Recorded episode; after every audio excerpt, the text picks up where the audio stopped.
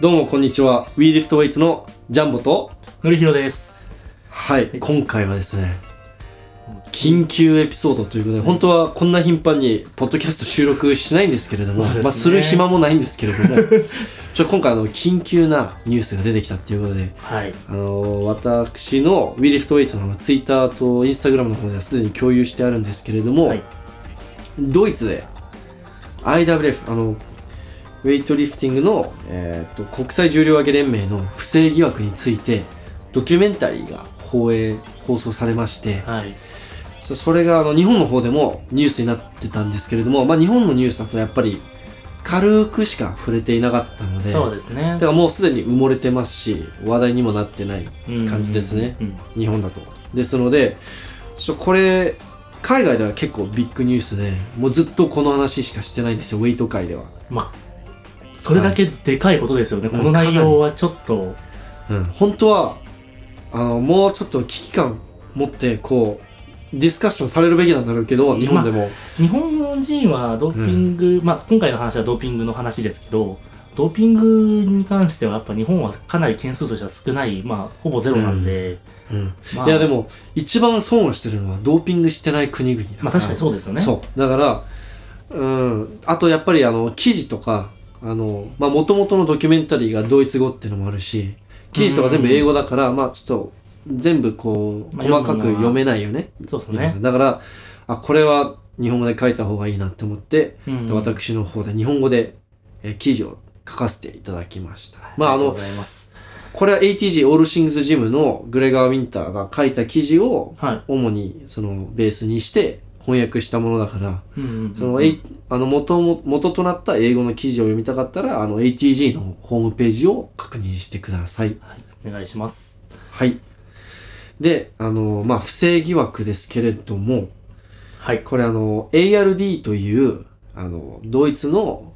報道ステーションが放映したもので、うんうん、はい、そのにせんじゅうごねんにそのロシアの国家ぐるみのドーピングがあったと思うんですけども、そのスキ大きなスキャンダルあったじゃん、はい、あのリオオリンピック出れなくなったやつですよね。そうそうそう。で、なんかそもそもあれが発覚した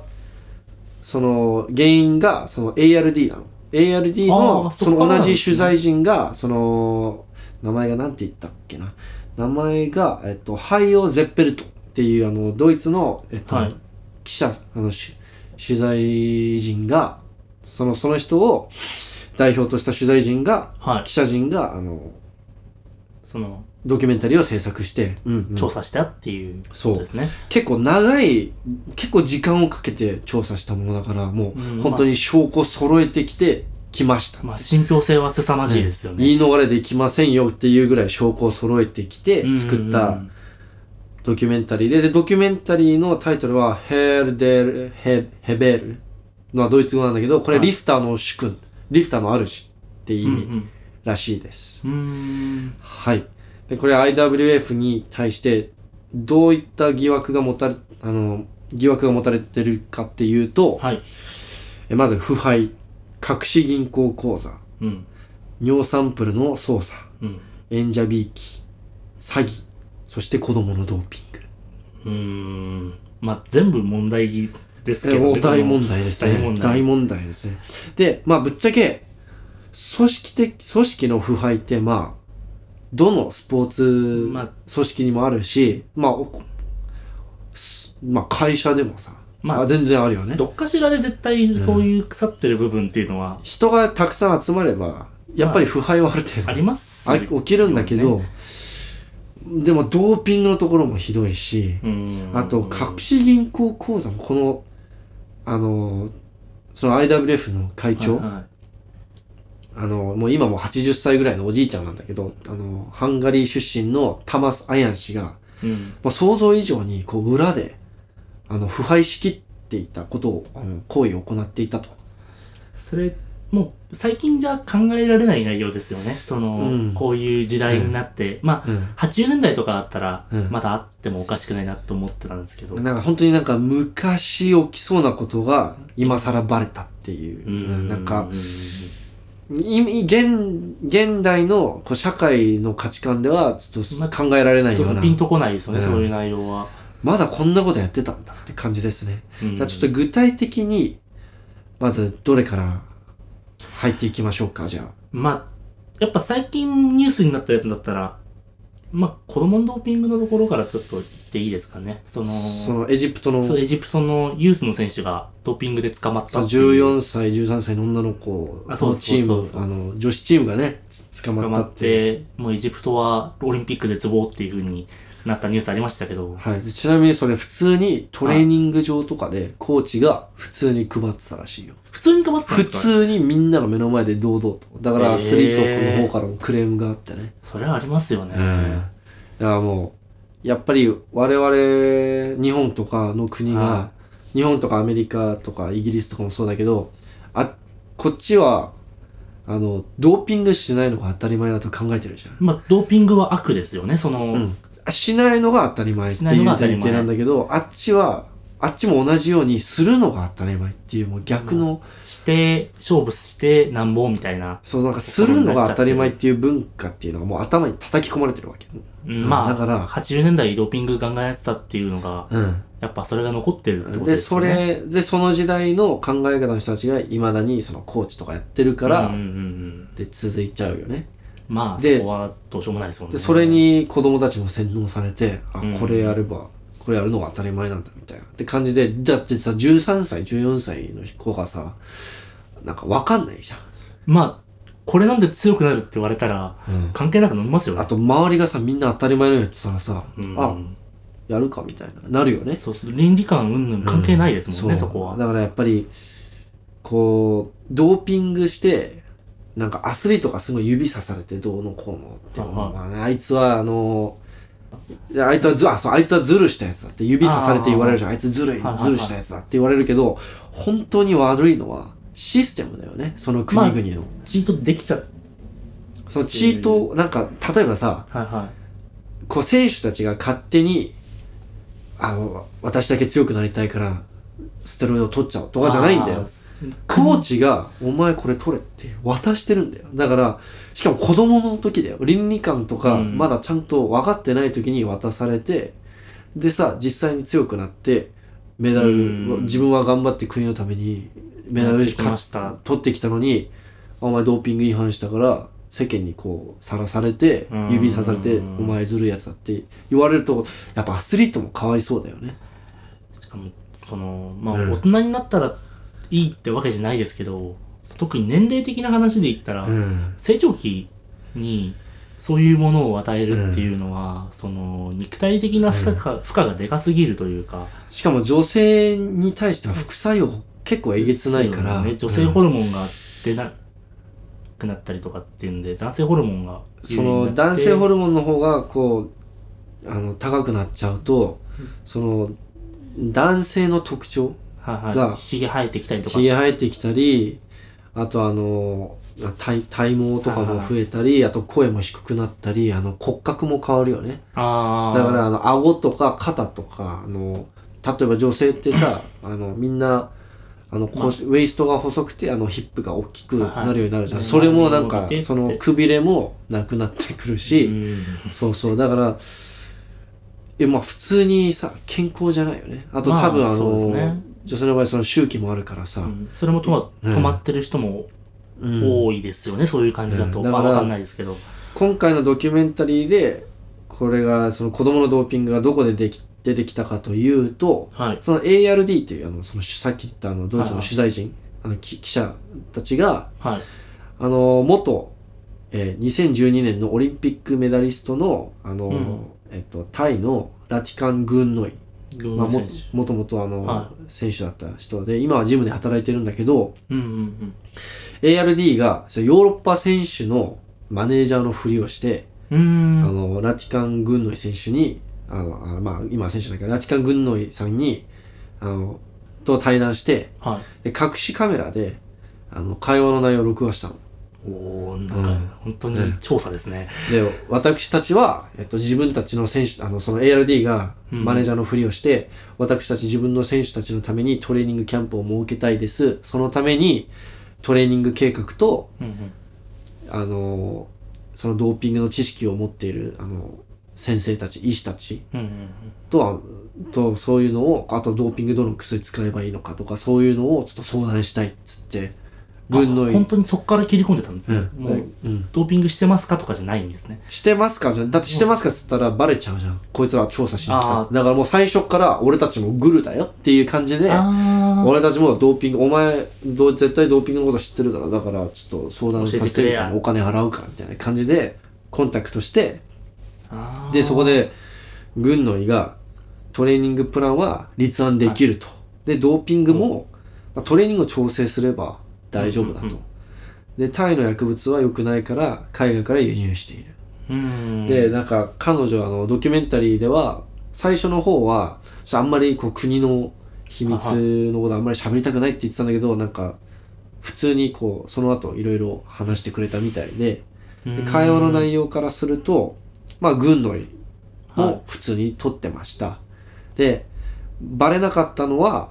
その自分のコーチとボスが入念に計画していた。だからあのどれくらい前に試合の前にとあの取るのをやめれば捕まらないとか分かってるんだよ。でこの軍の医のコーチが今の アイダブリューエフ の副会長とかなんだよ、あのタイ人の、そうそうそう、ちょっと名前が複雑すぎてちょっと言えないんだけど、ランデポーなんなんとかなんだけど、そうじゃあもうそもそもタイっていう教会自体がもうもう腐ってるよね、腐ってますよね。そこだってあのにせんじゅうはちねんみんな捕まったよね、もう一人残らず捕まったよね。でタイ会場だけ渡して選手出れなかったってありましたね、うん、そうそうそう、それは、うん、あにせんじゅうきゅうかにせんじゅうきゅうねんの、ね、去年の去年の世界選手権でタイで行われるにタイは出場禁止っていうね、うんうんうん、でで軍のえー、っとだから記者がどんな副作用がありましたかって聞いたとき、軍の医が低い声、増毛、うん、そして使ったとき自分は顎は男みたいになってひげも生えたと、うんうんうん、まあ男性ホルモンの特徴ですね、はい、それも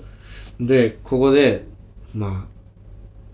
権力のある人たちは選手の健康なんて気にしていないと、アスリートはメダルを持ち帰るべきである、ユースであるとしても、じゃあもう年齢関係なく年齢関係なく健康も関係なく、ドーピングしても何としてもメダルを持ち帰るべきだと。じゃあ死んでもメダルを取ってこいってみたいな、うん、だから、まあ、ある意味彼女も被害者だよね。そうですね、ここそこまで来るとで自 分, その、うん、自分が使いたくて使ってるわけじゃないっていうのもうプレッシャーが半端ないもんね。この言い方だとそういうことですよね。でその次の質問で最年少でドーピング始めるのはいつっていうのに対してじゅうさんさい、うんうん、じゅうさんさい、うんなんかよくピンとこないですよね。ちなみに男性の場合はちょっと成長期がちょっと遅めに始まるじゃん、女性に比べて、ね、だからじゅうよんとからしじゅうよん、じゅうごとか。でも早いですね、ユースちょうど早いよ、ユース出れるのじゅうよんからですっけ、そのあたりからだと思うんで、うん、早い早い。 で, でここで記者があなたはいつ始めたんですかって言ったらじゅうはちで、多分これはね嘘まあも う, もう全然もっと前に始めてると思うんだけど、じゅうさんから使えるって言ってて、うん、じゅうはちはないですよね。自分だけはじゅうはちですって、多分俺ってそれわざとオリンピック直前の年を言ってるだけだな気がする。うんでそのじゅうさんの女の子がステロイドの注射器打ってんだよ、これはどうなんですか、うん、ドーピング云々の問題じゃないよね。なんか日本だったらまあそもそもドーピング自体が考えられないですけど、年齢的にも、うんなんか子供がそこら辺の中学生が麻薬売ってるようなもんだよ、本当怖いですね。そう考えたら怖くない、うん、ありえない状態にはなってますよね、うん、そういうところで、うん、じゅうさんさいの女の子がなんか男の子みたいにグーって低い声とか出すんだよなんかそれを気にしないコーチのなんか状態もよくわからないですね。そので俺にせんじゅうはちねんのタイの女子チーム見てて思ったけど、ははいやみんなそのやっぱりウェイト重量重たいとさ、みんなやっぱりこう声上げちゃうじゃん、声出ちゃうじゃん、こうしてますね、それはなんかうーみたいな。でタイの女子チームがその特にクリーンから立ち上がる時の声とかね、結構エグかったよ。めっちゃ低い声であのうーみたいな、あの女性とは思えないようなうめき声で、でもそれが一人とかだったらさ、あそういう人なのかなって思う、みんなそうだからさ。日本の女子選手でそこで声出す人結構いますけど、みんなやっぱこれ高いですもんね、うん、やっぱり、だってその体の構造的にそこまで低い声出せないはずなのね、うん、女性って踏ん張るときに若干低くなっても、うん、やっぱり女性の声だなって分かるような音になりますもんね、うんうん、だからしかもヒゲとかも生えるし、生えてるしさ、うんうん、普通に生えてるしさ、ヒゲとかそうですね。だからえ、これは大丈夫なのって思ったらもうすぐみんな捕まったよね。うーん、うんうん、だからそのなんかよく俺が周りでたまに聞くのが、いや、ははどうせみんなドーピング、こんだけドーピングしてる選手たちがいるならみんなドーピングしちゃえばいいじゃん、だったらみんなそのイコールになって、まあ、その同じレベルで競技ができるじゃんって言うけど、うんうん、それはちょっと責任感のない発言だよね。だってそういう考え方のせいで、こういうかわいそうな子、かわいそうな子供たちがあの、うん、そのでいるんだから、ま、じゅうさんさいの時にドーピングほぼ強制されるような人たちが出てくるからさっていうのはちょっと、うん、あまあよくはないですよね、うん、だからもうちょっとちゃんと考えてから発言してほしいよね、やっぱりそこは、うん、その純粋にその人がどれぐらい強くなれるのかっていう意味で、そのなんか実験として薬を使ってみたいんだったら倫理観を除けば見てみたいっていうのは、うん、気持ちはまあもちろんあるとは思うんです、うん、その、まあ、やっぱりトータルごひゃくは見たいですし、うんうんうん、クリアンジャークさんびゃっキロとかやってるの見たかあったら見たいですけど、うん、じゃあ実際に選手としてそれがいたらどうかって言われたら多分みんな心配しますよね。あれどんだけ薬やったんだみたいな、うんうん、すごいなんかすげえって感情と同時になんか負な感情がすごい出てきそうな感じしますよ、うん、そうだね、そこまで来ると、うん、だからまあそういう意味ではやっぱりあの、まあ、人間の限界を見るためだけだったら、まあ、ドーピングは必要不可欠だけど、まあ、絶対必要ですね、まあ、やっぱりあのもうそういう時代じゃないからはちじゅうねんだいで終わりましたもんね、そういうなんかフランケンシュタインとか作らないから、うんうん、だからやっぱりあのこれはもうやめてほしいよね、あの子供たちの健康のためにも、うん、はい。であとはね、えー、っと他あの次じゃあドーピングつながりで尿サンプルの操作いきましょうか。ああ、そこもすごいでかい内容ですね、はい、尿サンプルの操作、うん、なんかそれもこれは俺ジル上げに限らずですけどなんか問題になってましたよね、その、うん、ホースを横に繋いでなんか壁越しのなんかそうそうそう穴を開けてみたいな、その裏に人がいて、うん、それで別のサンプルを出してみたいな話はありましたけど、それとは違う、それとはまた違う、あれはどっちかというとあのー、まあロシアのその国家ぐるみのあの隠蔽隠蔽工作なんだけど、これはどっちかというとあのーアイダブリューエフ が関わっているそのドーピング隠蔽、うん、あじゃあその、うん、協会国際協の連盟として、うん、連盟としてのあの隠してるその隠蔽工作だよね。ああ、それはだからめちゃくちゃ問題ですよね、うん、アイダブリューエフ はそのハンガリーアンチドーピングエイチユーエヌエーディーっていうんだけど、はい、エイチユーエヌエーディーオー を主に採用してるのね。そのであのー、まあドーピング検査の ななじゅうななパーセント 以上がエイチユーエヌエーディーが実施している。あ、罠じゃないんですね。だからその各国にアンチドーピング組織ってあるじゃん、はい、アメリカだったら ユーエスエーディー だし、日本だったら ジャダ だし、うん、あ, ね、あのまあハンガリーの場合エイチユーエヌエーディーでロシアの場合エルエスエーディーとか、あじゃあそれ各国ごとにあるんだけど、はい、その一応その ダブリューエイチエーディー と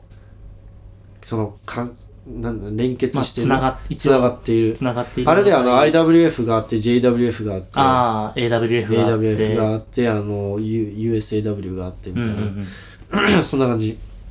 で船戸を採用してるんだけど、はい、ただにせんじゅうごねんの世界選手権ヒューストンアメリカで行われてたじゃん、はい、で、ね、アメリカはドーピング厳しいじゃん、うんうんうん、で ユーエスエーディー あのアメリカアンチドーピングの ユーエスエーディー が、はいあのえ怪しいなってなってそれ自分たちでやりますっつって検査を、うんうんうんうん、そしたら アイダブリューエフ のタマス・アヤン会長であるタマス・アヤンから猛反対があったらしい。すんごい抵抗があって、いや我々は経験のある船戸を使用したいと採用したいと。あ、まあ、その時点で裏ありますよね。完全に怪しいよね、もうこの時点で怪しい、うんうんうん、なんでいやどの道ドーピング検査するの同じじゃんみたいな、うんうん、でそのユサーダの会長であるトラビス・タイガートがいや アイダブリューエフ から側から抵抗があったって、うん、で アイアールシー から、まあ、ユサーダがちゃんと検査した結果、うん、今までにないくらいあの大量にドーピングが捕まり、うん、違反が見つかったよね。それまであんまり意識はしてなかったですけどやっぱ多かったですよね。だってヒューストンの選手たちさ去年までもずっと出てたんだよどんどんどんどん、うんうんうん、ただ去年オキュロフ出たよねヒューストンの結果、ねうん、でしかもウサーダのせウサーダの検査官がその当時世界選手権のホテルの部屋確認したら注射器とか置いてあったらしいお捨てられてたらしい、うん、おいやまずさ隠す気もないんだよおかしくないせめてさ、覚醒を持って帰るよって思うよね、うん、なんか、よくある話ですけど、なんか、まあ、パワーリフティングやっててもなんか、話はそういう話もちょっとちょこちょこ聞いてて、うん、トイレに注射器がたくさん落ちてたみたいな、いや、本当かどうかは分かんないんですけど、うん、噂でしかないんで、うん、だから、ちょっと、まあまあ、どの業界でもあるとは思うんですけど、うん、やっぱり、こういう、せめてやるなら覚醒よっていう気持ちはすごいこっちとしては思いますよね。うんうん、そうだよね。でヒューストンではにじゅうよんけんのドーピング違反が発覚しました、うん、にじゅうよんけん で,、うん、でしかもね、はい、このねえっとにせんじゅうごねんの世界選手権のサンプルね、はい、HUNADOが検査していた時はこのHUNADOも検査をしてるの一応ユサーダがやり検査し直しただけで一応HUNADOも検査をしてるんだけど、はい、あその世界選手権っていうか世界選手権の前のうんうんうん、そのトレーニング期間中の、その、まあ、世界選手権出た選手たちを検査してるの。まあ、むしろ多分、使ってる割合高いですよね、多分練習してる方が。うんうんうん、で、結果はクリーンだった。おただ、世界選手権にて、ユサーダが同じ選手たちに対して検査を行った時は、はい、結果陽性だったの。はっつって。しかも、解析結果からすると、いや、どっからどう見てもこの人は、まあ、だいぶ前からドーピングしてましたみたいな。えー、とその代謝物から期間あのあどれくらい前から使ってるとか分かるのね大体、はいはいはい、でいやあのHUNADOの結果とちょっと齟齬があるぞってなってHUNADOがチェックしてる期間より前にから使ってる明らかに使ってるものが出てる、うん、使ってるのにHUNADOの結果からすると使ってないこれはなんかおかしいですよね。うーんでそのウェイトリフティングのサンプルのほとんどはそのドイツのケルンで解析されてるんだけど、はいえっとあのダ認定の施設でサンプル解析を行っているハンス・ガイヤーさんを取材すると、はい、ただガイヤーさんによるとサンプルの操作があったって確認ができ取れてそのパスポートや ディーエヌエー 解析結果から尿サンプルが明らかに偽装されてましたみたいな。えー、そうでもそれが表立ちになってないってことですもんね。だから、だからそもそも初めてあのHUNADO検査官がさ、はい、HUNADO検査官が直接行って検査してるのにさ、どうやって尿サンプルを偽装してるのってなるじゃん。だから普通パスポートと ディーエヌエー 解析しないでしょ。しないでしょ。だってさ、直接行って見て横でおしっこしてるの見てんだよ。うんうん、でどうやってどうやって偽装するのってなるよね。明らかにHUNADOの検査官が何かしらあのまあくるんでますよね。うんうん、まあ。グルですよね。グルですね。グルですよね。で、これを エーアールディー がHUNADOとモルドバの関係者に、まあ、じゃあモルドバ後ではもっと話すんだけど、はいはい、確認取ったら、いや、知りませんって。僕は知りませんって。で、まあ、ドーピングさらにちょっと細かいところ行くと、はい、えっと、シュバルツバルト、ドイツなんだけど、はい、こ, ここにあのドイツの元代表コーチであるオリバー・カルソっていう人がいて、はい、エーアールディー はこの人も取材した。うん、でカルスはあのきゅうじゅうろくねんのオリンピックの銅メダリストでもある、うんうんうん、だからまあ、うん、ウェイトリフティングバリバリキャリア長い人、ね、選手としても結構ちゃんとした人ってことですよね、うん、でカルスによると、まあ、とあるモルドバ人とこういう会話をしたよって、はい、でその会話の内容がえっとドイツでドーピング検査を偽装することは不可能あ厳しすぎるからただ、うん、モルドバではろくじゅうドルで、まあ、ろくせんごひゃくえんぐらいで国内検査を偽装することができます。あのさろくせんごひゃくえんだったらさ、ろくせんごひゃくえんだったら別にさあのコーチコーチとかあの、はい、連盟の手助けなくても自分でも払えるよね。めっちゃ安いですね。ろくせんごひゃくえん。勝ちたかったらさアスリート自分からでも出せるぐらいだよね。国内国内試合だったら全然大丈夫ですねそれ。うん、でにひゃくドル払えば国際試合でも偽装は可能だと。たったの、たったのにまんえんちょっとで、うん、そう偽装できちゃうって、うん、で エーアールディー はまあすごいのがちゃんこれを調査して人物を特定しました、はい、モルドバ人すごいですねこれで、なんとそれがモルドバチーム専属の医師だったあのドリン・バルムス、おーチーム専属の医師なんだよが言ってるんだよ、まあ、多分もうガチだよねガチですね、かなり信憑性高いよねあ、ろくじゅうドルでできるんだみたいなたったのろくじゅうドルですもんね、うん、あのろくじゅうドルで選手のメダルの色いっこ変わると思ったら、うん、安いよ、めちゃくちゃ安いですね、うん、そんなの、うん、で エーアールディー は、えー、とまたしてもあのスパイみたいに、はい、ヨーロッパの重量挙げ選手のマネージャーですってふりをして、うん、マネージャーのふりをして、あのさっき言ったモルドバチーム専属の医師のドリン・バルムスと対談して、おでドリンがでドリンにいろいろ質問をして、はい、で誰に検査されたのみたいな、あそしたら誰にそんなろくじゅうドル渡せばそんな検査偽装させてくれるのみたいな、うんうんうん、そしたらハンガリーの検査官だから、ハンガリーもうHUNADOだよね、うん、ハンガリーの検査官に検査されて、はい、でここがショッキングです。検査官が来るときになんと選手たちのそっくりさんドッペルゲンガー連れてくるんだよそこら辺のなんかおっさんとかあこいつちょっとうちのはちじゅうごキロ級のやつに似てんなっつって連れてきて、ちょっとお前あのおしっこおしっこだけちょっとしていってみたいなお金払ってはいはい、はい、でそっくりさんにお金支払っておしっこさせて、検査官にはあのあパスポートを細かく確認しないようにお金を、まあ賄賂だよね、賄賂の賄賂だよね、なんかやり方もしょうもないですね、うん、ちょっとあのそっくりさんはちょっと読んでて面白かったでもそんなんで、うん、通っちゃってたんですもんねこれまで、そのヒューストンまで、うんうん、ちなみに、まあはい、あのHUNADOハンガリアンチドーピングですよね、はい アイダブリューエフ 会長のタマサイホンは、はい、ハンガリー出身ですよ、あら、うん、あらだから偶然じゃないよね明らかに、まあ、明らかにそうですね、明らかに偶然ではないですよね、だから、はい、会長が自ら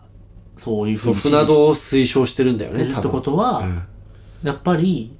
もう会長もやっぱりやれっていう、まあやそういう風なのは OK だっていう風に言ってるのとほぼ変わらないことを言ってますよね、うん、でちょっとまあここからちょっとペースを上げていきましょうで、はい、ウェイトリフティング、まあここからはあのドーピングとあのちょっとあの不当な金銭授受とかも関わってくるんだけど、はいはいはい、まあ、ウェイトリフティングとオリンピックっていうところの記事のとこ行くと、はい、結局はそのあまりにもドーピング違反が多すぎて アイオーシー からのプレッシャーに負けて、うんうん、はい、アイダブリューエフ はドーピングの検査の責任を引き渡したの。あの、アイオーシー に。で、アイオーシー と親しい団体が引き継ぐことになったのね、そのドーピングの責任を。はいはい、ただ、結局契約先はHUNADO。じゃあ アイオーシー の中にもグルがいた可能性は高そうですね。うん、そもそも、その エーアールディー が今回のドキュメンタリーを制作するにおいて、その公開、あの、はい、その集めてきた証拠の文章の存在は、アイオーシー は知っていましたっていう主張をしてるから エーアールディー は。うーん、だから知ってる上で、あの アイオーシー は責任を問われたくなかったっていう、だから問いあの責任を取りたくなかったっていうのが エーアールディー の主張。で、アイオーシー は、いや、これらの文書は知りませんって、まあ、もちろんあの認めるわけないよね。まあ認めるわけないですね、そこは。ただ、こんあの昨日か今日か、また新しい、あのー、はい、ニュースが出たんだけど、 エーアールディー は結構確実な証拠を持ってるらしくて アイオーシー が事前に知っていたことを、うーん、うん、でなんかそのヨーロッパの会長が送ったあの手紙とかの存在も知ってるし アイオーシー がそれに対してどういう返事をしたかも持ってたし、で多分公開されてた、まあ、だから知ってる上で我々は関わりはないみたいなじゃあ アイダブリューエフ が関わってただけじゃなかったってことです。まあ アイダブリューエフ がこういうことやってるのを アイオーシー は知ってて目をつぶってたんだよね。そうってことは、うん、もう半分グルみたいなもんですよね アイオーシー も、うんうん、だから多分俺の予想だとこれが普通、まあまあまあ多分オリンピックウェイトリフティングに関係なく、はい、他の競技に関してもかなりの腐敗があるんじゃないかなって、まあこれはまた別の話ですけれども、はい、まあ、まあとりあえずオリンピックのそのドーピングの話で アイオーシー と親しい団体が引き継いだが結局フナドを採用すると、うん、で アイダブリューエフ は実はドーピングを通して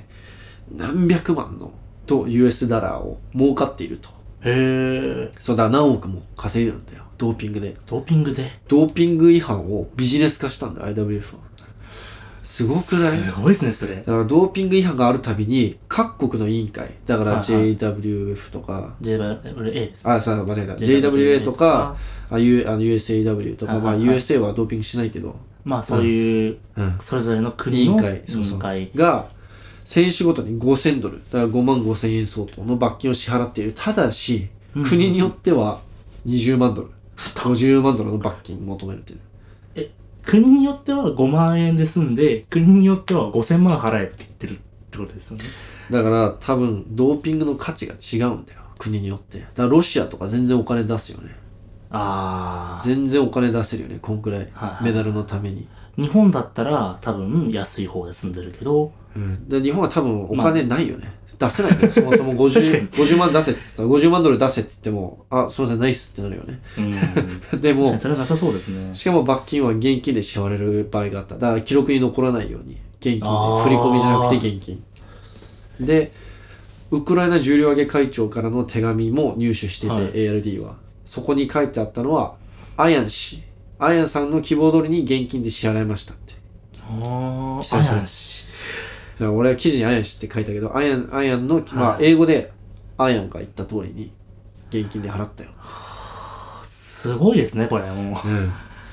でアゼルバイジャンを含めた、まあ、他の国々もにせんじゅうさんねんの時点で罰金が結構未払いが多かったの。まあ高いですもんね、かなり。ただドーピング違反によってこうごじゅうまんドル以上こう支払う必要があったのに、なぜか支払いリストに載っていなかったらしい。未払いリストに載っていなかったらしい、なぜか。えで、なんで載っていなかったのか。え、これって記載漏れ？それとも、それとも現金で支払ったの？で、怪しい、どこに、お金はどこに行ってるの？みたいな、うん。で、そこで怪しいと思ったのが、アヤン会長はなんと、年収が、アイダブリューエフ から年収にじゅうななまんユーロもらってます。これさんぜんまんえんです。さんぜんまんえんですよ。なんかその、ピンとこないんですけど、うん、そういう団体のトップがいくらもらってるかっていうのって、そのなんかこれが高いのか安いのかは全然ピンとこないんですけど、うん、でも競技柄そんなに儲かってるとは言えないですよね。ウェイトリフティングがどんだけお金のない競技か分かるよね。分かります、ね、なのにこの人さんぜんまんえんもらってるって考えると多いよ、多いよ。かなりポケットにアヤン氏の方に流れてる可能性が高いって。これで実際にこの額より多くもらってる可能性もあるからね。確かにそれはなんか表出さにしてるのがさんぜんまんってことですもんね、うんうん。で、まああのそのドイツの重量挙げ連盟の会長であるあのクリスチャン・バウムガルトナーは、はい、もうアヤン氏は数十年かけて確立したドーピングシステムの象徴であると。もうビジネス化してるからね、ドーピングを。なんか悪、悪徳商法みたいなお代官様みたいな感じのやつかも。で、そういうふうにあの述べていて、はい、でバウムガルトナーはもともとアイダブリューエフ 執行員、あ、執行役員会に入ってたんだけど、はい、次の選挙で選ばれなかったの。にせんじゅうさんねんの後に選ばれなくなって、えー、でその理由が明らかにアヤン会長に反対していたから。アヤン会長に賛同しない者は アイダブリューエフ で生き残れないらしい。へー。つまりドーピングを黙認しないと生き残れないって言ってるのと同じですよね、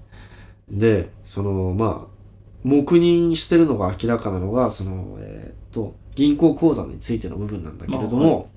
あ、はい、あでこれあのお金の話になるんですけどまた、はい、えっと、隠し銀行口座、うん、隠し銀行口座があったで アイオーシー からその アイダブリューエフ はお金を受け取るんだけど、うんうん、そのその何千万ドルこうお金をもらうんだけれども アイオーシー から、はい、そのお金の一部をなんか隠し口座に入れていたらしくて、しかもその隠し口座は全部当時はタマス・アヤン会長の名義で作られていた。だからスイスの アイエムエフ 口座にえっと、せんきゅうひゃくきゅうじゅうにねんからじゅうななねんかんかけてふたつのスイスの アイエムエフ 口座になんと合計でにせんさんびゃくまんドルが振り込まれていた。にせんさんびゃくまんドルだからあとにじゅうさんおくにじゅうさんおくにじゅうさんおく以上だね。にじゅうよんおくぐらいかな多分で、しかもこれらの額は アイダブリューエフ 側の記録に残ってない。へえ、うん。でしかもこの口座はもうすでに過去に発覚してるの。にせんきゅうねんにじゅうねん以上前に発覚してる、うんでもまあ埋もれたよね。まあそうですね、うん、この話の流れだったら、うんうん、そうこれもあの、まあ、今日は話さない今は話さないちょっと長くなるから話さないんですけれども、はいはいはい、これもあの一回発覚したんだけど アイオーシー がまあ目をつぶったよね。うん、で当時署名する権限を持っていたのはアヤン氏、まあ、名義がアヤン会長になってるから。うん、で エーアールディー の調査によると最低でもごひゃくごじゅうまんドルの行方を説明できなかった。その説明がつかなかったらしい。ごせんまんえん以上、まあ、ろくおく弱がどこ行ったのって言っても分かんなかったんですよね、うん、いやーすごい話ですねそれも。でこのお金がお金に対して、まあ、会計事務所側も、はい、なんじゃこれってなってるわけよ。そうだからその エーアールディー がとある録音ファイルを手に入れていて、はい、でそれ録音そのその会話はにせんきゅうねんブダペストで起きたことなんだけれども、はい、そのその会話の内容はその執行役員メンバーと会計事務所だからブダペストの会計事務所の人たちとの会話の内容が収録録音されていて、でここでもうすでに会計事務所側はえなんで アイオーシー からもらう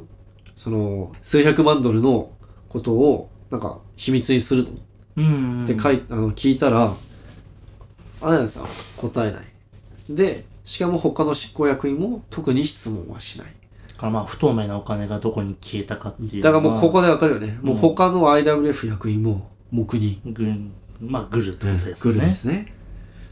で、まあ、バームガルそのバームガル エーアールディー の調査だとごひゃくごじゅうまんドルっ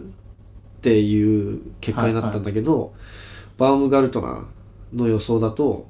いやこんなもんじゃないと、うんうん、おそらくその利率もか当時の利率当時からの利率も考えたらななからはっぴゃくまんドル相当の行方がわからない。うーん。あでこれに関してヨーロッパ重量挙げ連盟の会長であるアントニア・ウルソンが アイオーシー に手紙を手紙っていうかまあそのメールをした連絡をしたんだけど、うんうんうん、それに対して アイオーシー はなんとこれは内部のそれは内部の事情なんで我々は知りませんと。でも アイオーシー からもらったお金ですもんね。うん。おだからあなたたちのお金の紛失にあなたたちのお金紛失してますよってわざわざ連絡したのに、うん、それは内部の事情ですって。うん知りません。責任問われたくないですって。ああうん。でこれらのことにさ、普通だったらさ、はい、もう不当な不当あの不正会計、うん、不当な金銭授受もうあのお、お金の横領全部おかしもうだいぶさ違法なことや、やらかしてんじゃん。まあだ、うん、そうだね芸能人がやったら一瞬で、うん、もう、うん、なんかスキャンダルになるような内容を、ね、でなぜ法的措置が取られないのっつったらなんかスポーツ界ではその同業者とか、うん、あのその同業者に対して法的措置を取るこの行動はなんかタブーみたいな、まあ、悪く見えるからみたいな。うんやったらやった側が干されるぞっていうことですよね、うん、でもまあこれをバームガルトナは皮肉に言ったらしいけどね、はい、皮肉に言っていたけどうんでこの汚職腐敗について、はいまあ、まあスイスの、まあ、あの教授であるマーク・ピースっていう方が、はい、方にそのこの汚職腐敗について の, あの調査を依頼したのねエーアールディー が、うんうん、でこのマーク・ピースっていう方は、まあ、汚職腐敗の専門家でもともと FIFA も汚職事件あったじゃんまああったのね、はいはいはい、汚職事件がでそれの汚職改善にかも関わっていた人結構すごい教授ででそのピースさんと彼のチームが アイダブリューエフ のその証拠、はい、全部あの分析して、うんうん、でこれはその、まあ、彼が言ったことの翻訳文なんだけど私が見る限りこれはとてもとてもずうずうしい、うん、で FIFA で見てきたものよりはるかにずうずしいと、もう堂々とやりすぎてるから。ああ、確かに、うん、ここまで英語でと英語だとブレイズンって very very brazen って言ってたんだけど、これがまあ日本語直訳できる言葉があんまりなかったんだけど、うん、なんかもう堂々としすぎてるみたいな。あ、うん、まあこれまでの話からすると、うん、よくここまで堂々とやりやがったなみたいな。なんかいろいろとなんかバレることを怖がってないですよね、うん、そうそうすごい当たり前のようにやってるじゃん。でまあ、エーアールディー の、まあ、疑惑は、まあ、その確信に変わって、まあ、こんだけ証拠があればスイスの当局も調査のために動くはずだっていうふうに、まあ、ドキュメンタリーは終わったんだけど、うん、まあそしたらこっからどうなるかは今後の流れ次第って感じですね。そうだね、ちょっとまあまだ分かんないですねそこは。うん、まあ、これに対して、まあ、世界は激おこですよ。特にアメリカアメリカはもう、うん、今残ってるサンプルいちから全部解析し直せってもう主張してる。そりゃそうですよね、うん、そりゃそうなるよね、うんうん、まあ、だからイギリスとかアメリカとか日本韓国、まあそのクリーンな国にからすると、はい、今までそのメダルのメダル獲得できたかもしれないし、うんうんうん、選手たちのキャリアとかも全部変わってたかもしれないんだよ、うんうんうん、なのにいやこんなことが裏側で起きてましたってなったらもう激おこだよね。その、うん、引っかかる規模が数十人単位じゃなくなりますよねこれ、うん、もしもちゃんとやった場合、うん、だってもう国家ぐるみとかじゃないからね。そのスポーツの連盟、うん、組織、組織連盟自体が腐ってるからそれって、うん、なんかロシアの話が可愛く見えてくるレベルの、そうだよね、だから競技全て終わってるじゃないですか、うん、だからもうその俺はちょっとイリア・イリンの、はいはい、最近のインタビューで聞いたんだけど、実は、はい、そのこの記事あのこのニュースが報道される前にもう記者に聞いたね。もう彼も、うん、彼もある意味その国家ぐるみのドーピングの犠牲者じゃん。まあそうですね。カザフスタンから取れ取れって言うから取ったじゃん、うんうん、で彼はもう彼が言うにはあんまりその堂々と言えないんだけど、彼が言うにはいやもうドーピングはもうこの腐りきった文化はもう本当に根強いと、うん、本当に深いところまで、そのなんか選手たちがドーピングで捕まりましたってもう本当表面の表面で本当のその ル, ルーツっていうの一番の原因はもう本当に根深いところで、深いところに根付いてるって、昔からある昔からある悪い風潮がずっと残ってる、うん、感じですよね。そうそうそう。まあ村みたいなもんですね。でそのそのインタビューのあった数日後にこの報道があって、おおタイムリーですね。タイムリーおおって思った、うん、でまあ アイオーシー 側の反応としてはもちろんあのまあ基本的に エーアールディー の疑惑は、うん、その アイオーシー に対してまあ文章もお前ら知ってただろうみたいなことに関しては否定してるけど、うんうんうんうん、いやちゃんと捜査しますみたいな。で アイダブリューエフ もなんか全面的に否定してるんだけど、我々もちゃんと捜査して、えっと、疑惑その エーアールディー の, その疑惑をちゃんとその第三者 の, パあの組織を使ってちゃんと捜査してクリーンスポーツを目指しますみたいな、こうやって書いてなんかきれい事みたいな風に書いてあって、でなぜかその下にまずはタイの組織的ドッピングを調べたいと思いますみたいな、なんかなんかなんかなさりつけようとしてるというか、注意そらそうとしてるみたいな。でそれに対してもアメリカは激おこで、また新しい記事出てたね。なんかこいつが注意をそらそうとしてますみたいな記事が出たんだけど、なんかそこまで来ると一回 アイダブリューエフ を解体するぐらいの勢いじゃないと。その問題とりあえず上の腐りきった役員たちはもう消えないと、うん、ウェイトリフトが生き残れないと思う。役員消えてその国としてやってたもののコーチとかっていうのを一掃しない限りは一生残りますよね、うん、これ、うん、でこれがこのニュースがこうなんでこうビッグかっていうと、本当に本当になんでこのニュースが問題なのかっていうと、これこのニュースによってウェイトリフティングがオリンピックから外される可能性が非常に高くなったわけだって。もうすでにギリギリだったんだよ。やばかったですもんね。だってパリ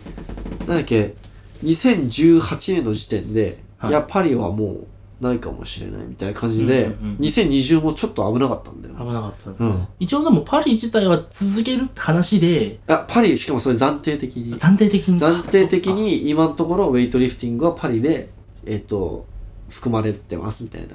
発表だったの。あ、じゃあで確定じゃないんですね。確定じゃないのあれだから、このニュースがきっかけでいやお前らパリはないと思えって な, なるかもしれない、うん、でウェイトリフティングはターゲットそのターゲットされやすい。なぜならば人気がないから、うん、アイオーシー 側からすると、うん、あ、他のもっと人気あるスポーツに枠増やせるんだ万歳なの、うん、お金がそっちの方にあるから。確かに確かにそうなのそう、まあ、今ウェイトリフティングで人気になりつつあるんだけど、そこまでじゃないのやっぱり、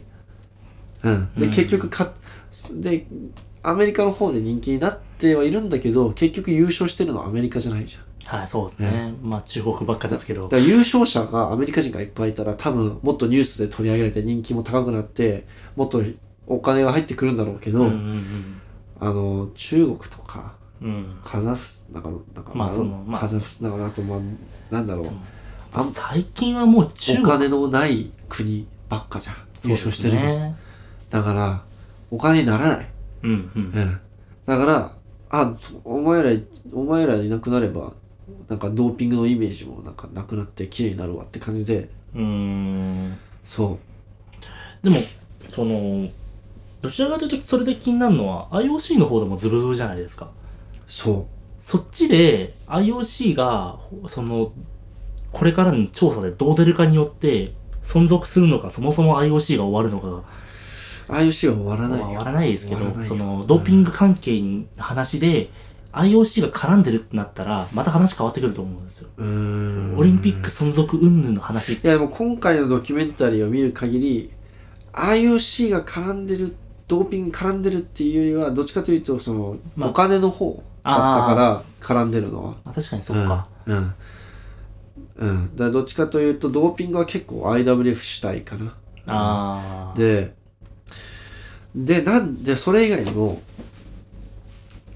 じゃあドーピングってじゃあウェイトリフティングだけなんですかっつったら大きな間違いなんですね。まあ、それはないですよね。だってさ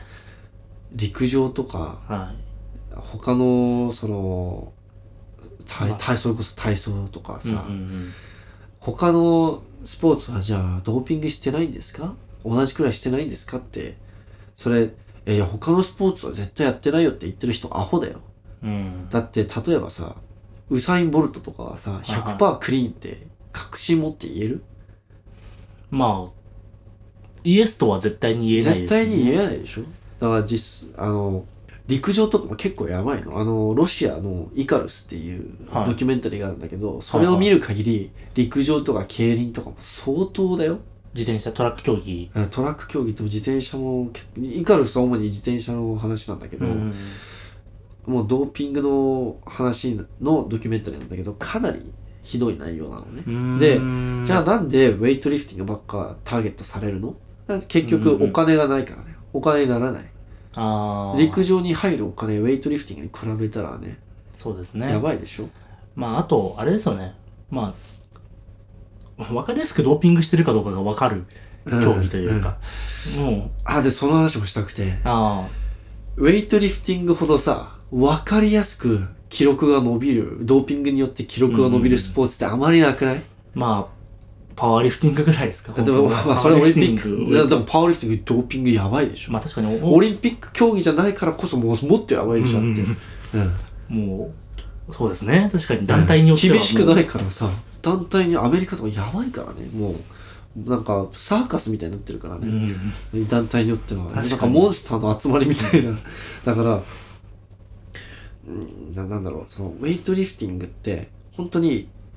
まあもちろん選手にはよるけどさ、絶対ドーピングしたら記録伸びるじゃん、うん、絶対伸びますよね。絶対伸びるよね。筋量が増えて筋量増えて瞬発力が上がってあの回復疲労回復も上がる。えもうウェイトリフティング持ってこいでしょ逆に、うん、ウェイトリフティングのためにドーピングができたのって思うぐらいなんかパーフェクトマッチじゃん。本当にそうですね、うん、だから分かりやすいよね。すんごい分かりやすい。だ例えばさカーリングカーリングするためにステロイド打ちましたないでしょ。まあ、まあ、あるかもしれないですけど、まあ、ロシアはそのカーリングでもドーピングで引っかかったんだけど、引っかかったんですか。まあ、それはその集中力を高める系のドラッグ。あ、そうそうそう、だからステロイド剤ではないんだけど、まあ引っかかるものを使ってた、うん、だから、まあ、そっからも分かるよね。あ、もう薬イコールなんかいいことみたいな、能力を上げるために必要なものっていうふうに思ってるよね、ロシアみたいな国は。で、まあそれは別の話なんだけど、でやっぱり、うんうんうん、ウェイトリフティングはそれもあってターゲットされやすい。うん、分かりやすいですね、うん、分かりやすい分かりやすい、うん、ちょっと難しいですよね。だからこれを機にもう懲りて アイダブリューエフ が実際にこう組織の、あの改革というか改革改革だね、うんうん、組織の改革をして、これに懲りてちゃんと改革して、腐敗も改善して、お金の問題も責任を取って、クリーンスポーツを目指して、うん、あのね、あの組織全体の倫理を、はいはい、倫理観ってを上げる、ドーピングっていうのは、まあ、向上する、そのルールとしてダメだよっていうのをちゃんと認知させるっていう、えーえー、必要があるよね、うん、ドーピングのビジネス観なんてもう論外だしね。だからそういうのをちゃんと取り組んで、本当にね、改革が起きれば俺は生き残れるって信じてるんだけど、うん、やっぱりさ、もう腐敗しきってる人たちは根強いじゃん。うん、だから粘る、粘り強いじゃん、そういう人って。トップがドーピングを使ってる国じゃないものに変えないと、うん、そもそも変えらんないですよね。トップがトップがだからもうアメリカ出身、もしくはイギリス出身の、もう本当にクリーンなイメージしかない人が、うんうんうん、あの就任しない限り難しいよね。まあ日本、韓国でもいいですけど、まあまあそういう風な国じゃないと、うん、ってことですもんね、うんうん、もうできればもうなんだろう、 ユーエスエーダブリュー のもう フ, フィル・アンドリュースとかになってほしいね。もうフィル・アンドリュースはもうドーピングの話するともうすぐ不機嫌になるくらいドーピング大嫌いだから、ね、まああの人もともとイギリス人だけどね。だからもうイギ元イギリス人で ユーエスエーダブリュー の会長だから、もうクリーンクリーンだよね。まあもう分かりやすくいいですね、うん、それは、うん、だからそこはちょっと今後どうなるかっていうふうなことしか言えないですけど、うん、僕は本当熱狂的なウェイト、まあ分かると分かると思うんですけど、まあまあ、僕は熱狂的なウェイトリフティングのファンですので、うん、ぜひ生き残ってほしいです。そのウェイトリフティングの競技としての価値ってオリンピックにあるからっていうふうな部分ってかなり大きいと思う。そうだよ。で、うん、やっぱそこがない限りはやっぱり競技として、うん、まあ意味がないわけじゃないですけど、その存在価値っていうのはかなり落ちちゃう。じゃあ、うん、オリンピック競技じゃなくなるとしますじゃあウェイトリフティングが、うん、何が起きるか。まず設備儲けないよね、これ以上、うん、あのまあもちろん儲ける場所もあるだろうけど、まあ、絶対少なくなっていくよね、まあ、学校とかがわざわざウェイトリフティング場とか作る、もちろんあのなんか理由がなくなるよね、うん、わざわざその新しく部活作ろうってなった時にウェイト部を作りたい理由は、うん、消えますね、そっから、うん、で、うんうん、だってもうすでにもうあんまり人気じゃないのにもっと人気落ちるんだよ。で、であとまああの各国のそのそのサポートが消えるよね、国々のサポートだ。中国とかすごいウェイトの選手たちのためにお金使ってるじゃん、はいはい、あれが全部サポートが、国からのサポートが消えるって考えてみ、ルーシャオジュンとかティエンタオみたいなアスリートたちは他のスポーツに消えていくからね。うん、うん、そしたらもう今みたいなレベルの試合は多分見れないか、うん、もしくは薬でズブズブになってさらにパフォーマンスが上がるかのどっちか。うん、パワーリフティング化するかもね。ね、パワーリフティング化してもなんかドーピングしてるモンスターたちが増えるから。でも結局ね、あのせアスリートのレベルは落ちるよ。まあそうですね、だってね、考えてみ、脚力あって瞬発力あって体のその動き方も良かったら何になりたい、まず、まあ、日本だったら野球選手かだよね。だだ例えば中国だったら陸、それこそ陸上とかね、陸上体操選手とかね、うんうん、体操選手瞬発力みんなすごいじゃん。だからそれこそウェイトリフターってさ、背ちっちゃくて瞬発力高い人があの結構活躍するスポーツでしょ。それって体操選手もそうだから。あ、そうですね。体操と全く変わらないですね。背ちっちゃくて瞬発力高ければ体操選手もかなり活躍できるからさ。で、認知度は体操の方があって。そう。で、お金ももらえるし。うん、で、本当そうだよね。うんうんうんうん、だからアスリートのレベルは下がります。うんうん、で、ドーピングしたとしても、俺多分、なんかティエンタオみたいにさ、体重はちじゅうごキロだった時にクリーン&ジャンクにひゃくにじゅうごキロできるような化け物とか出てこないよ。よほどのことがない時にないですよね、うん、ないよね。そうだから我々が大好きなルーシャオジュンとかもうななもうこれ以上生まれてこないんだよ。まあ、うん、生まれてきたとして他の競技行っちゃうから。ああ、うん、まあわざわざですもんね本当に、うんうん、で多分おそらくまあほとんどクロスフィットに吸収されちゃう。ああ確かにもうそっかクロスフィットがありますもんね。なんかもうウェイトリフティングイコールクロスフィットであの使われる動きですみたいな。うんだから、うん、フォームの洗練さとかっていうのも、うん、どんどん質は下がっていく、うん、って言ったらちょっとクロスフィットに失礼かもしれないですけど、うん、クロスフィットはどっちかというとこう全体的にこううまくできるっていうのが目標で、うんうん、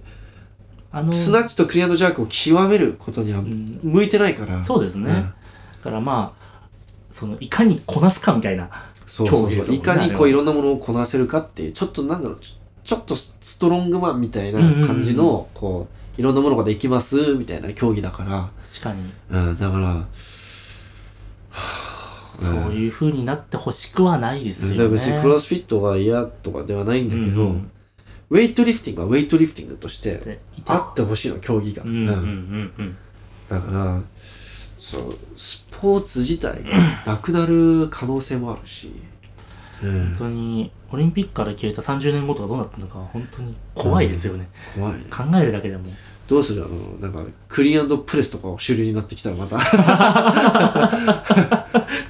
あれこそ怪我だとかうんぬん言ってましたけど、うん、そのやばいよあれも、うん、いやってなったらもうウェイトリフティングじゃないですもんね、うん、だから本当に僕は人の善意を信じたいので、うん、で特に時代も時代だしさその、うんうんうん、俺みたいな考え方をしている人たちは特にウェイト好きならね本当にウェイトのことを考えてる人だったら、うん、誰かしらが必ずこう行動をとってくれると思うのでまあそうですね、うん、でちゃんとクリーンな人が就任して、うん、改革してくれることを祈っております、まあ、とりあえず今の会長はダメです。ダメですね。まあはちじゅうのじじいだしもう消えてくれてもいいんじゃない？あの人何年やってるんですか？だいぶ長くないですか？えもうにじゅうねんにじゅうねん以上さんじゅうねんぐらいはちじゅうななねんぐらいからいるから確かさんじゅうねんさんじゅうさんねん最初から会長ではないけどまあまあずっと組織にはずっといてってなったら、うん、まあ本当にあの人とあの人の周辺消えない限りだからもう本当にあの人が築き上げた腐れ切った文化なんだよ、うんうんうんうんまあもういやでもはちじゅう代だしさもういいんじゃない降りてなんか長いですねそこに関しては、ね、でも多分その多分はその今の組織体制的にもさ、うん、次の会長私がなりたいですって言えないよね。いやよほどの勇気あるものじゃないと無理ですね、うん、ちょっとプーチンみたいな。いやだってもう完全にアイアン氏の独裁じゃないですか今の状態だと。そうなんかドキュメンタリー見る限りそんな、そんな感じですよね。感じだよね。あんまりその組織のことを意識して競技やってなかったですけど、うん、まあやってる人の方が少ないですけどね。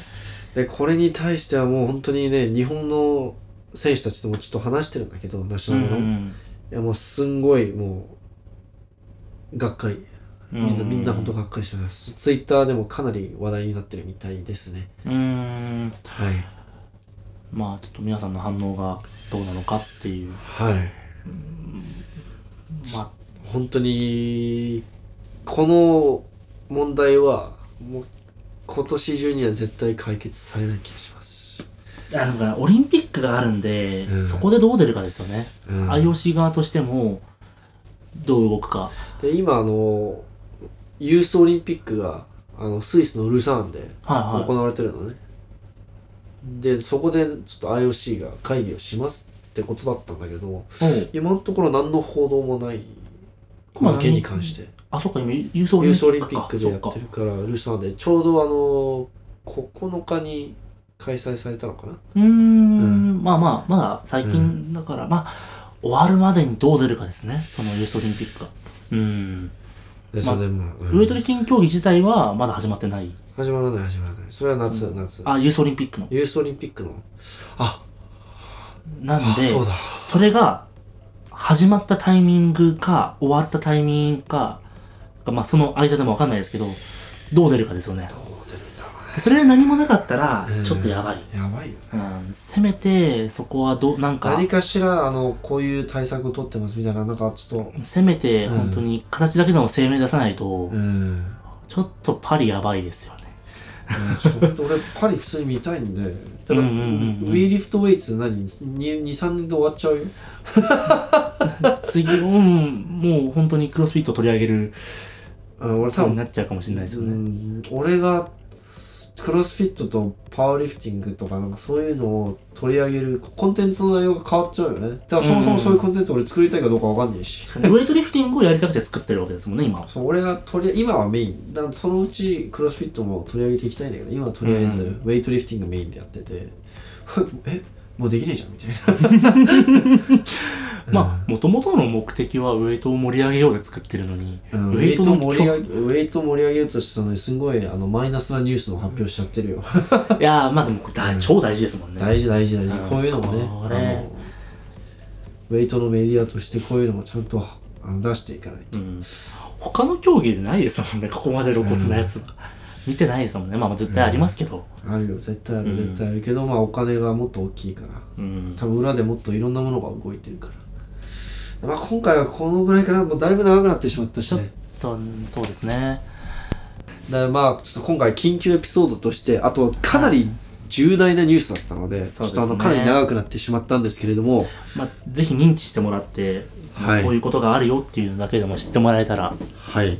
でまああのまあ最後ら辺はあの僕たちの感想も含めてたけど、まあ、ね、まあ、本当記事の記事を読めばそのドキュメンタリーの内容は。あの概要は読めるんで、うんうん、まあ、パパッと読みたいって方はそっちの方を読んでね、まあ、ちょっと な, なんか、うん、僕らの意見もちょっとな聞きつつ、うん、だったらこっちの方がいいと思いますって、まあ、最後に言ってもあれですけどね、うんうん、